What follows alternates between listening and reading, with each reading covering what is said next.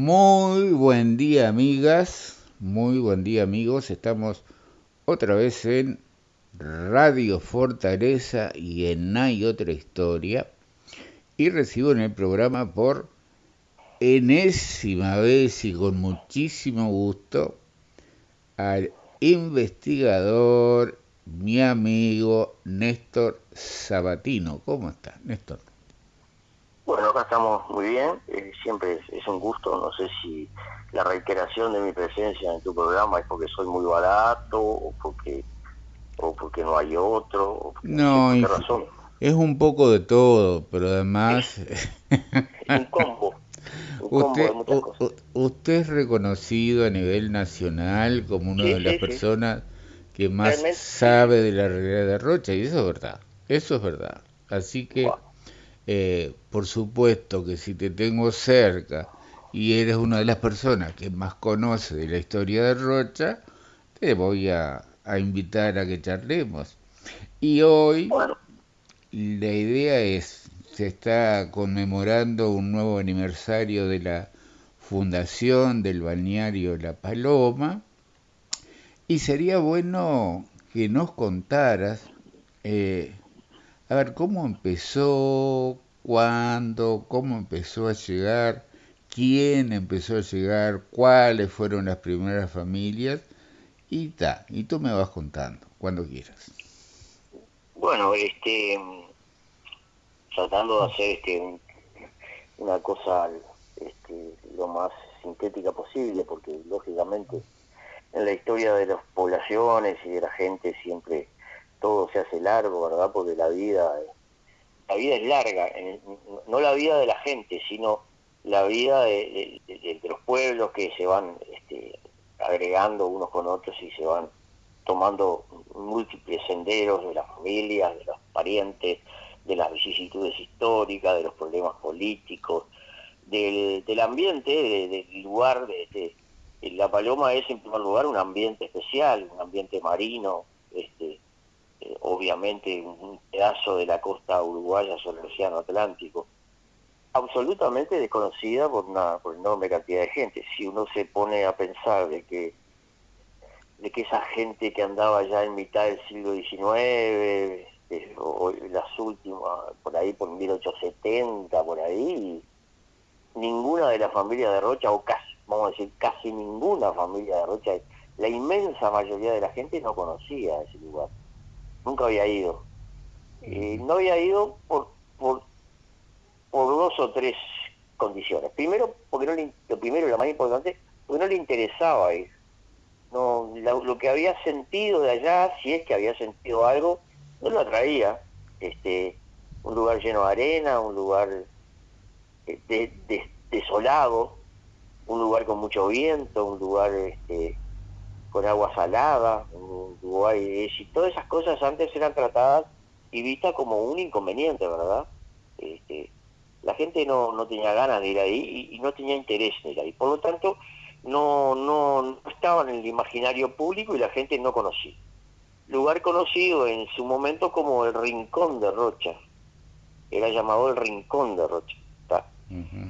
Eh, todo cambia bueno, la otra, el otro elemento para que fuera poco visitado era que no era fácil ir. Hoy, pero pero ¿cómo no va a ser fácil si es un lugar que está menos de 30 kilómetros? Sí, pero es hoy con una ruta, con auto, con, medios de transporte adecuados, pero en aquel momento donde la ruta era un sendero, un trillo, más o menos, más o menos, eh, surcado por algún arroyo que obviamente no tenía ningún puente, ni ninguna forma fácil de pasar, sino que había que atravesarlo cuando se podía y por donde se podía, este, con campos que no estaban muy bien delimitados, uno donde iba por adentro un campo, por arriba la ruta, por, arriba el camino, por el otro costado, o sea, todavía los alambrados no existían, entonces todo eso era un, era un lugar medio de nadie, donde le iba solamente aquella gente que tenía un interés manifiesto, un propietario, todo ese tipo de cosas.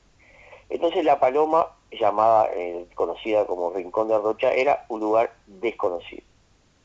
Todo cambia, porque todo cambia en la vida, ¿no? Como dice la canción, este, cuando, este, cuando se decide a los efectos de favorecer la navegación que se acercaba a la y que de alguna manera iban, las embarcaciones iban perfilándose para entrar en el estuario del Plata, comienza el, asunto de los faros, ¿verdad? Como, como elementos para este, indicarle a los navegantes aquellos accidentes geográficos más importantes y ubicarlos para que como una, una, serie de faros, uno, uno atrás del otro, digamos, hacia el, dentro del río de la Plata, fueran de alguna forma este, guiando a, esos navegantes. En 1872 le corresponde el inicio al faro de Cau Santa María, ¿no? que también tuvo varias denominaciones, en fin, eso no lo vamos a decir ahora. Este, y ahí, cuando se empieza la construcción de ese faro, con todos los avatares que tuvo, el, cuando se cayó en la primera, intentó nadie hacerlo, después se hizo de vuelta, hasta que se, se habilitó en el año 1874 eh, fecha que la paloma con acierto, con acierto ha tomado como el inicio de su, de su vida como población y que festejan el cumpleaños todos los primeros de septiembre. Este, ese elemento, el faro cambió radicalmente la, la idea que la gente tenía de él y sobre todo puso en el tapete, le puso en el radar de cada uno de los habitantes o de la gente del lugar a, a eso que se empezó a llamar la paloma. ¿Por qué? Bueno, en primer lugar porque el faro, una vez concluido y entrado en servicio, tenía que tener gente que lo atendiera, o sea, tenía que haber ya no un lugar vacío de gente, sino que tenía que tener personas que lo atendieran, un, grupo humano, un conjunto de personas, o a veces uno solo o dos, pero en fin, alguien que estuviera allí permanentemente para atender el faro. Hacerle el mantenimiento, prenderlo, apagarlo, hacerle mantenimiento, en fin, cuidar aquellos aquel asunto. ¿verdad? Obviamente el Faro como una empresa privada, porque la empresa que lo construyó iba a tener una concesión por 20 años a los efectos de resarcirse de la inversión que había hecho. Entonces, en primer lugar, ahí dejó de ser un lugar absolutamente desierto para ser un lugar donde alguien había. Obviamente, algunas personas comenzaron a saber eso algunos familiares primero, algunas personas después conocidas, y ya, digamos, podían aventurarse hacia ese lugar sabiendo de que allí en el faro iban a encontrar una sombra para estar allí, alguna, algo de comer, en fin, digamos, una referencia, ¿verdad? A su vez la gente del faro también esperaba que llegara alguien ansiosamente del pueblo para este, tener noticias, para que les llevaran algo de regalo, para comer algo distinto, para, en fin, para confraternizar.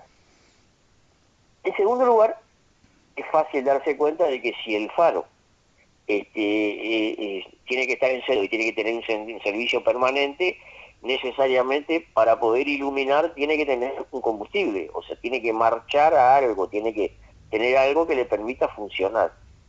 Ese elemento en su momento era el querosene. querosene. O sea, necesariamente mm, en forma más o menos periódica, dependiendo del tiempo, de algunas circunstancias, pero más o menos periódica, sabían que a esa gente había que arrimarle querosene para que el faro pudiera funcionar.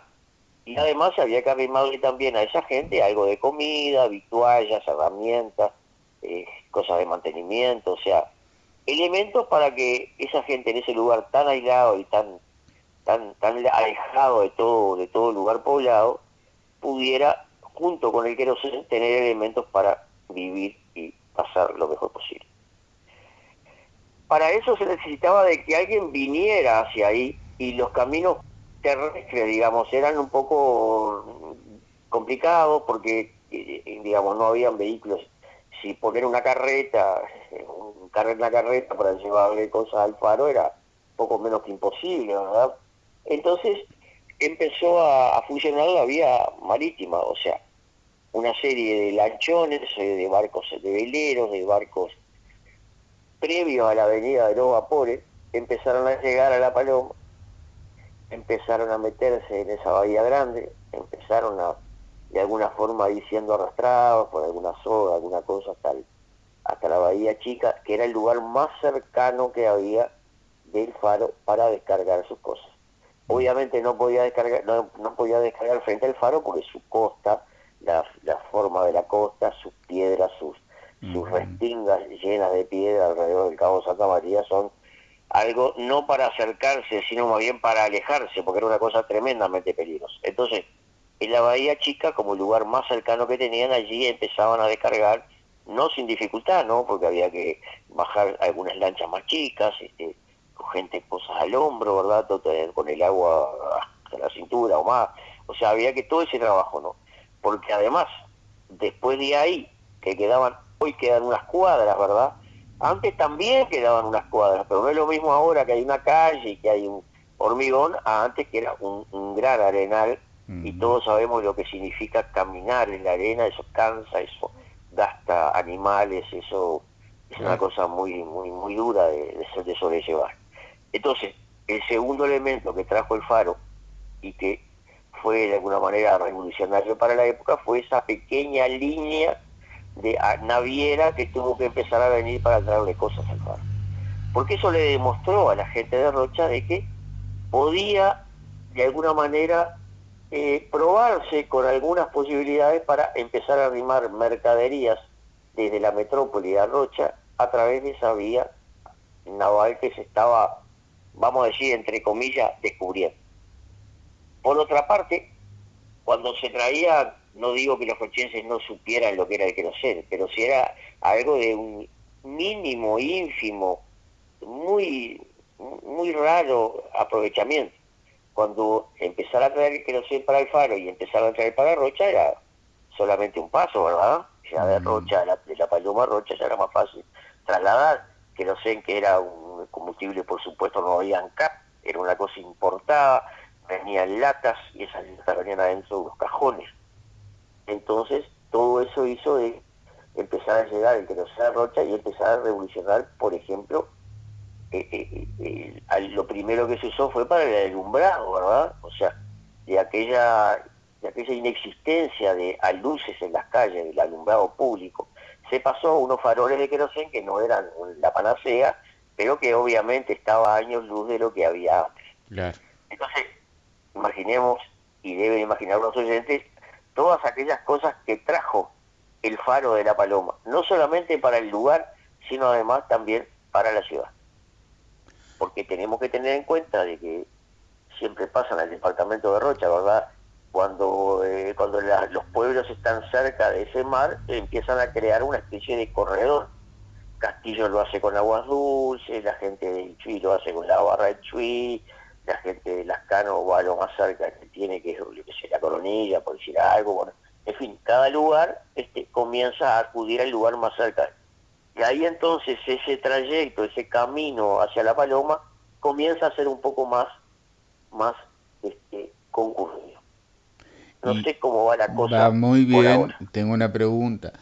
Eh, supongo que hubo familias pioneras que empezaron a, construir, porque eso se fue armando, no solo casas, sino después tendría que haber un almacén. Eh, tú me dijiste los caminos se iban armando. Eh, ¿Cómo fue esa, esa parte de las familias que empezaron a poblar la paloma? Bueno, en principio, en principio hay que, para eso hay que decir algunas cosas. En primer lugar, que la gente que iba era poca, no todo el mundo tenía la posibilidad de ir. Repito, no todo el mundo tenía las ganas de ir, porque esa cosa a la aventura, que hoy lo vemos como el Polonio, ¿viste? Que ay, que vamos y dormimos allí al Interperie y que estamos en la arena y que nos mojamos. Eso antes era una incomodidad. La gente no soportaba ese sacrificio o esa incomodidad, sino que buscaba algo más placentero. Recuerdan ustedes que los primeros veraneantes prácticamente querían ir en una pasarela hasta la propia agua, ¿verdad? Mm. Eso de andar caminando bajo el sol, todas esas cosas, eran cosas que no son de esa época. Van a venir después otras necesidades y otra, otra cultura, vamos a decir, que va a cambiar. En principio esto no era así. Por lo tanto, la gente que iba allí era muy poca, era la gente, digamos, más, este, más más, más movediza de Rocha, estamos hablando de, ese artesanado, este, generalmente extranjero, ¿verdad? Este, comerciantes, extranjeros que iban allí y comenzaron a poblar esa zona del faro, donde los primeros, la primera familia del faro, esa unión entre los Pioli y los Pini, que fueron las dos grandes familias que fueron entrelazándose alrededor del faro, y este, eh, teniendo noticias y yendo permanentemente a visitarse, este, esa gente comenzó a hacer algo alrededor del faro para recibir a Entonces fue el primer servicio que puede haber ahí, era un lugar como como de para, para quedarse, ¿verdad? Porque antes, ¿por qué no iba la gente? Porque no tenía ni dónde quedarse. Entonces, ahora con esa gente empieza a quedarse. Las primeras casas son hechas, porque vamos a entenderlo que en la Paloma no había nada, y repito, era muy difícil llevar cosas. Entonces esa economía de flete era fundamental. Eh, resulta a veces sorprendente decirlo, pero era así, de que el querosén no solo le otorgaba al faro el combustible, sino que le otorgaba también a esos primeros habitantes elementos fundamentales para su casa. Las latas del queroseno abiertas, de excelente calidad, hablando de cosas iraníes, rusas, indias, americanas, inglesas, de, estas compañías petroleras que, iban suministrando eso, de, excelente calidad, esas, esas latas abiertas, significaba una muy buena cubierta para hacer las paredes de las casas. Y la madera de los cajones donde venía era una cosa muy buena para forrar esas casas por adentro. Entonces, apenas con alguna chapa, con alguna cubierta de alguna cosa que ellos traían y alguna madera para su infraestructura, no, no, no, no solamente la madera que traía el mar, porque siempre hay esa fantasía de que el mar, este, bastaba con ir a la orilla del mar para, proveerse de todo, y no es así. O sea, había que traer alguna madera, alguna cosa, en, en ese en ese juego, digamos, fueron haciéndose esas primeras casillas que obviamente tenía que estar a lo alto porque las arenas, esas arenas voladoras lo cubrían todo, entonces si no existiera algo con escalera y en un primer, un plano más superior, no, no, cuando uno fuera a abrir la puerta no podía abrir la puerta porque estaba llena de arena, ¿verdad? Entonces, digamos, por eso esas casillas tienen esa idea de palafito, esa idea de, cosas en el aire, y esa idea también de cosas hechas media provisorias, ¿verdad? Porque, porque allí todo eso era así. O sea, que esa primera gente que empezó a ir en Rocha, ya a pasar un tiempo, a pescar, se empezó a despertar ese, ese, ese, gusto por la pesca y por la pesca del mar. Hasta ese momento las personas que ocasionalmente comían pescado provenían de los arroyos cercanos, pero nunca un pescado del, mar, ¿verdad? Bueno, todas esas cosas, esa idea de la pesca y todo eso, más la aventura que obviamente había despertado en las personas ir a atravesar todos esos enormes médanos para llegar hasta la Paloma, eran todo un atractivo que fueron, fueron de alguna manera contemplados por esta gente del faro que le fue dando cobijo en esas primeras cosas. El otro aspecto que hay que tener en cuenta para la población es la propiedad de la tierra, ¿verdad?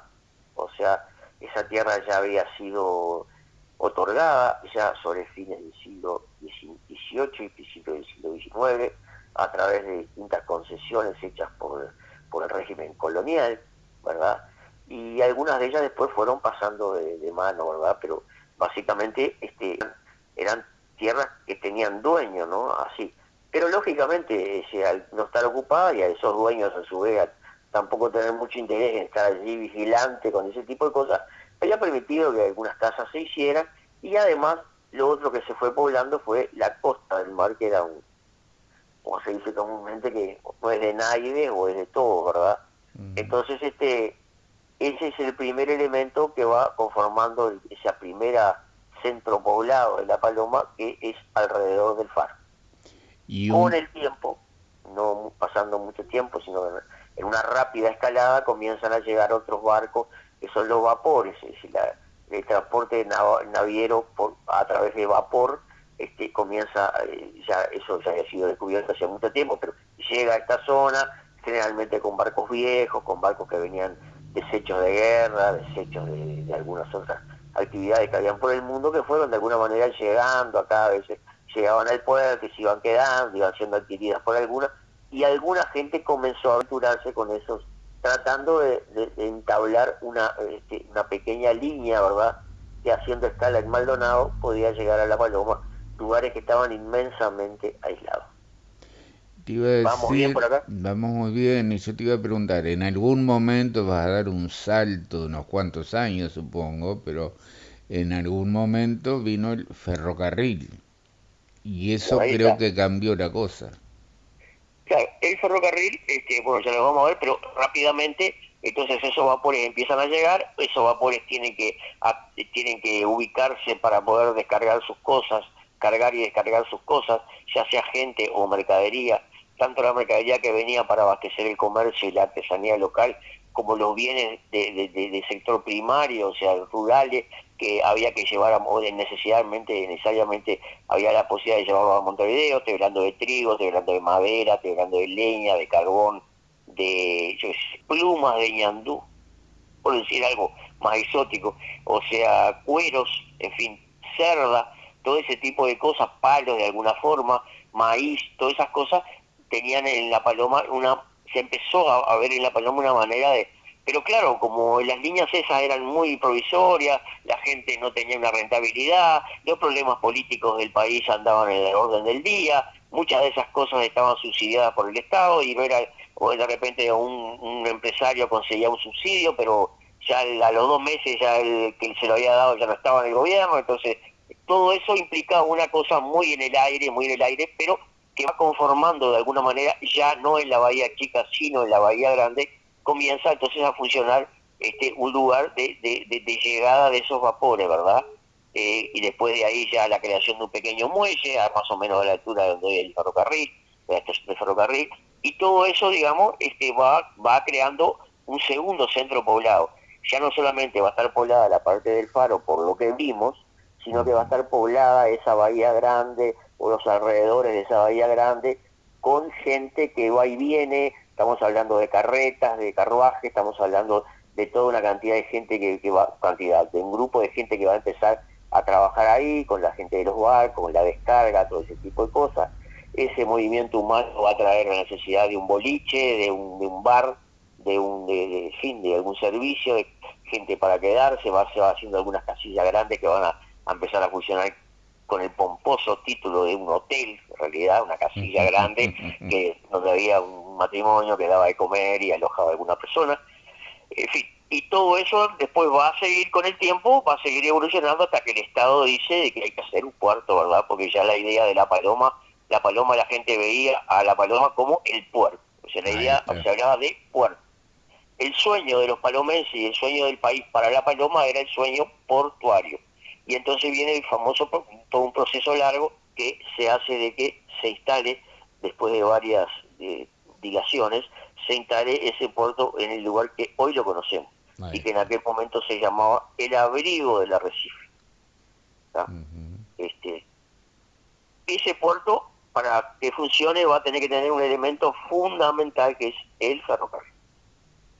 Dentro de, la, de las cosas que el puerto, el proyecto portuario traía, era la escollera, era un muelle de madera importante para la época, era un viaducto que conectara el, territorio con ese el puerto que en ese momento era una isla, y el ferrocarril, es decir, poder traer a elementos ferroviarios y poner a hacer una, un, primer trayecto que iba de, de, La Paloma hacia Rocha, pero después la idea ya era que avanzara dentro del territorio, primero Cebollatí, 33, después que fuera avanzando por todos lados porque las ideas que tenían aquella gente era que, que, era para una especie de puerto de, ultramar de primera línea donde entraran los productos hacia el corazón de América por acá. esas eran las ideas de, de, aquellos primeros, de aquellas primeras personas que comenzaron a hacer los primeros estudios sobre fines del siglo XIX y principios del siglo XX. Quiere decir que a esa altura, en el año 1915, por ubicarnos en un lugar, ya teníamos entonces un puerto, estaba allí, este, teníamos un ferrocarril, este, teníamos algún personal que estaba allí, pero siempre con una, con una cosa que era realmente, que era realmente este, eh, impenetrable, que era insalvable, que era que esa zona de la Paloma, con su puerto, con su faro, con todo lo que conocemos hoy, como, como la parte urbana de la Paloma, todo eso estaba rodeado de un inmenso arenal al cual no se podía penetrar porque no había medios para andar sobre esa arena, ningún buey puede caminar metros, ni siquiera metros sobre esa arena, caballos menos, carruajes tampoco, eh, la propia, una persona, un jinete tampoco podía andar allí so pena de matar un animal a los pocos minutos, ¿verdad? Porque no podía. Entonces, lamentablemente, todo aquello surgía como un gran este, obstáculo para que la gente pudiera llegar. Si arriba tenemos que esas arenas estaban constituidas por un material muy volátil, que los vientos permanentes de la zona, ¿verdad? Los vientos no solamente dominantes en, determinados cuadrantes, sino un viento casi permanente, un lugar muy sin nada, ¿verdad? Desolado, entonces hacían que esos enormes médanos se mudaran de un lado para el otro, entre ellos afectando al puerto y a su funcionamiento. Después, después, mucho tiempo después, nos vamos a enterar o nos vamos a caer, vamos a caer en la, en la, vamos a deducir de que la arena no solamente era el problema del puerto, sino que era además haber afectado de alguna forma por desconocimiento y por, y por, por, las propias circunstancias de la época, de que se había se había modificado este, el, mecanismo de, los, de las corrientes marinas y todo eso, y eso iba a traer un gran perjuicio para el puerto, que a poco de haber sido este, ya ostentaba deficiencias muy grandes que no lo hacían viable. Y entonces, tenemos el faro, tenemos el puerto con su ferrocarril, y vamos a tener entonces un tercer aspecto, que ese sí es el que va a cambiar el paisaje, es aquel paisaje dominante de arena va a quedar cambiado con la creación del Parque Andesito. Eso, eso es importante que me lo, que me lo cuentes más en detalle. ¿Cómo fue que apareció entonces el Parque Andesito? el, Parque Andesito es, este, es, la necesidad de poder parar ese, ese movimiento de arena que afectaban el puerto y que no hacían absolutamente inviable ya estamos hablando, estamos ubicados en el año 20, este, ya había habido algún intento de forestar eso como una forma, una idea de, que había fracasado. En el año 21 se crea una ley especialmente para la construcción de un parque, de un parque no, perdón, de, un, de una plantación, de, la creación de una masa forestal que pudiera detener, eh, fijar en primer lugar aquellos medianos con una con una este, gramínea, como se veía que ya había ahí, que pudiera fijar esas arenas, y la segunda ya directamente plantar árboles para poder este, detener. No, no hablamos todavía de eso de un parque, estamos hablando simplemente de una forestación. Esa ley del 21 se va a empezar a ejecutar en el año 22 y por lo tanto este año estamos cumpliendo los 100 años clavados de los inicios de los trabajos del Parque Andesito, eh, que fueron llevados a cabo fundamentalmente por una persona absolutamente desconocida en esta zona, que es don Miguel Jauregui famoso forestador uruguayo Miguel Jauregui que a pesar de lo que se ha dicho por ahí, no era ingeniero agrónomo, no era nada, no, no tenía ningún título. En aquellos momentos no existía el título de ingeniero agrónomo. Era una persona vasca que había tenido una serie de relaciones con personas importantes, como grandes visionarios y grandes grandes ciudadanos este, y científicos, porque no que habían tenido su, su, su en todo, esto, todo este proceso, este, que fue estudiando y fue realmente llegando a conclusiones y digamos era una persona que tenía la rara habilidad de combinar sus estudios, sus elucuraciones, cálculos con la práctica. O sea, nada de eso era, era suficiente a don Miguel Cabrera de Verde, sino lo instalaba en la práctica y llegaba a un fin. Y entonces con, la, con el verdadero empuje de este hombre absolutamente tesonero y único, una persona que su, que su historia o su, su, historia de vida, digamos, debería ser conocida, no es mucho lo que se sabe, pero lo poco que se sabe debería ser difundido y conocido, y además debería ser, ¿por qué no?, reconocido por la, por la población de Roche y sobre todo lo de La Paloma, comienza a actuar y comienza actuando en tres o cuatro elementos fundamentales. El primero de esos este, es que tuvo que actuar contra la mala onda, por decirlo en términos modernos, de toda la gente de Rocha que no creía en él, que veía absolutamente imposible, como una quijotada absolutamente impracticable, que era la de plantar algo en aquellos lugares. Eh, plantar algo era una cosa que, meter una semilla y plantar algo era una cosa que, que no, que no, no le nadie concebía aquello porque se sabía que aquello era imposible, ¿verdad? Este, que creciera, ¿verdad? Por, primero por, por el sustrato que tenía, por la arena, En segundo lugar, por los vientos que afectaban cualquier intención de, que algo verde pudiera salir de allí. Y en tercer lugar, porque eso después había que, digamos, había toda una tarea de, llevarlo a cabo, ¿verdad? Bueno, frente a todo eso y frente a la, a la, a la, al, al, desinterés primero y a la desconfianza después de toda la gente de Rocha, encabezada por, por el Consejo de Administración de la época, en fin, la municipalidad de la época y todo eso, este hombre comienza entonces a hacer ese trabajo eh, pagado por el Estado, o sea, eh, hay que decir que Jorge Berry no cobró nada, él no cobraba honorarios, por esto es lo que simplemente se le hacían los gastos. Él estaba en Montevideo, pero venía de vez en cuando y estaba un tiempo acá, se quedaba en el Hotel Arrarte y generalmente iba a La Paloma, no digo que no se quedara unos días también allá, pero el Hotel Arrarte era el lugar básico de él, y ahí comienza eh, su tarea forestal que se basa en una premisa inicial, única, que es que si la experiencia le decía a él, que si uno quería que algo pudiera marchar desde el punto de vista vegetativo en esta zona, debía nacer acá. O sea, no, no era que uno pudiera ir a un vivero de durazno y traer pinos o eucalipto o lo que fuere y ponerlos acá, sino que el árbol debía nacer acá se debía hacer un almácigo, debía sembrarse la semilla y, ese almácigo debía empezar a germinar acá, en este aire. Desde el momento mismo del nacimiento de esa especie vegetal, este tenía que, luego debía pasar a un vivero para que esas pequeñas, mínimas plantitas, pequeñas plantitas ya germinadas pudieran este, desarrollarse en condiciones de, abrigo, en fin, todo ese tipo de cosas para que pudieran desarrollarse. Y recién después de hacer todo ese trabajo, podían ser implantados en la duna y con algún éxito. ¿no?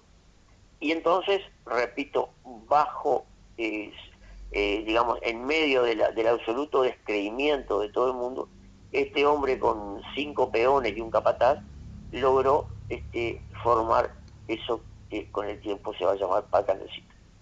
Decir paralelamente que la ley cuando crea esto, lo crea crea este, este, esta masa forestal con el nombre de Parque Andresito, constituyendo la primera vez que en el país se le rinde un homenaje a este cacique indio que él decía que era hijo de Artigas, llevaba el apellido de él, este, a quien Artigas admiraba y quería mucho, al punto que lo nombra gobernador de una de sus provincias, no me acuerdo bien si era la de Misión o la de Corrientes ahora, pero el primer homenaje que se le hace al famoso cacique, cacique Andresito, eh, uno de los pilares del movimiento artiguista, fue acá en Rocha, en el Parque de La Paloma. Ah, qué interesante, ni idea de eso, ni idea de eso. Muy interesante. Sí, sí, interesante y además este digno de que las nuevas generaciones, ¿verdad? Que, que, que nos hemos criado en ese lugar, porque hay que ver que ese parque andesito lo que hace es cambiar ese paisaje. Ya la gente va a empezar a ir y decir, bueno, pero vamos a la loma y estamos a la sombra, podemos, podemos comer algo a la sombra, podemos este, y, estar allí, hacer un pequeño campamento y, estar unas horas allí, ¿verdad? Y no estar calcinándose en aquel desierto, ¿no? O sea, esto es fundamental porque directamente lo que hace es cambiar para siempre el paisaje de la paloma. Luego de ahí, lógicamente, los años empiezan a pasar, las situaciones empiezan a darse, y hoy sabemos que este parque está absolutamente amenazado, yo diría que en algunos casos está hasta destruido, ¿verdad? Y, y ya ni, ni cerca era lo que era, eh, ni cerca es lo que era en ese momento. Este, pero digamos, esos asuntos que todos los vivimos allí, entrando por la paloma a través de esa cosa tan fresca y tan, tan es tan, tan removedora, ¿verdad?, de la gente que va hacia el mar. E, ese concepto del parque balneario es un, es un concepto típico de Jauregui que no solamente lo va a emplear acá, lo va a emplear en otros lugares, y va a crear su obra máxima, que es el famoso balneario Jauregui que ya, es, que ya eso lo hace en terrenos propios, el terreno de él, de su familia y de él, digamos, ¿no? Eh, también proyectos que el tiempo se encarga de destruir y de, cambiar, ¿verdad? Pero básicamente después de dormir en Jauregui ya bastante veterano, y ya digamos lo va, a, a, repetir esto ya en, este, sobre la zona ahí de la costa de oro de, sobre el arroyo Solís, digamos, eh, lo que hoy se conoce como Gallo Jauregui Berry, ¿no? ya con, con un proyecto no solamente forestal, sino urbano, ¿verdad? Ya en un parque que, que, tiene calles, que tiene casas, que tiene solares, en fin, eh, todo ese tipo de cosas. Pero todo esto es... perdona que te corté. ¿Por qué? Porque nos está escuchando mucha gente que nos derrocha y de repente no, no, no, no tiene idea. ¿Por qué dices tú que hoy está amenazado el Parque Andresito? Bueno, porque se han dado una, una, unas cuantas condiciones, ¿verdad? En primer lugar, todo elemento verde, todo elemento vivo, tiene que tener no solamente un mantenimiento, sino un manejo, ¿verdad? Eh, Jauregui empezó plantando pinos como esa primera defensa frente a los vientos y a las arenas y a ese movimiento del mar, ¿verdad? Ese fue, pero después empezó a plantar eucaliptus eh, y ya con una idea de, plantar una de especies maderables cosas que se pudieran cortar, que, que la gente de La Paloma pudiera tener una cosa absolutamente insólita y exótica para La Paloma, tener leña. Conseguir un palo de leña en La Paloma era una cosa, la leña era más, más apreciada que el petróleo, o sea, porque, mm. porque era muy difícil, no había bosques cercanos. Y los bosques cercanos, que, los, los más cercanos, se hacía muy difícil el flete y salía mucho más caro el flete que la propia leña. Bueno, entonces todo eso lo vio Jauregui y quería, quería que allí hubiera madera, que hubiera algo, ¿verdad? Entonces por eso empezó a plantar después una, una, una, una especie de, eucalipto que vino, que marchó maravillosamente bien, ¿verdad?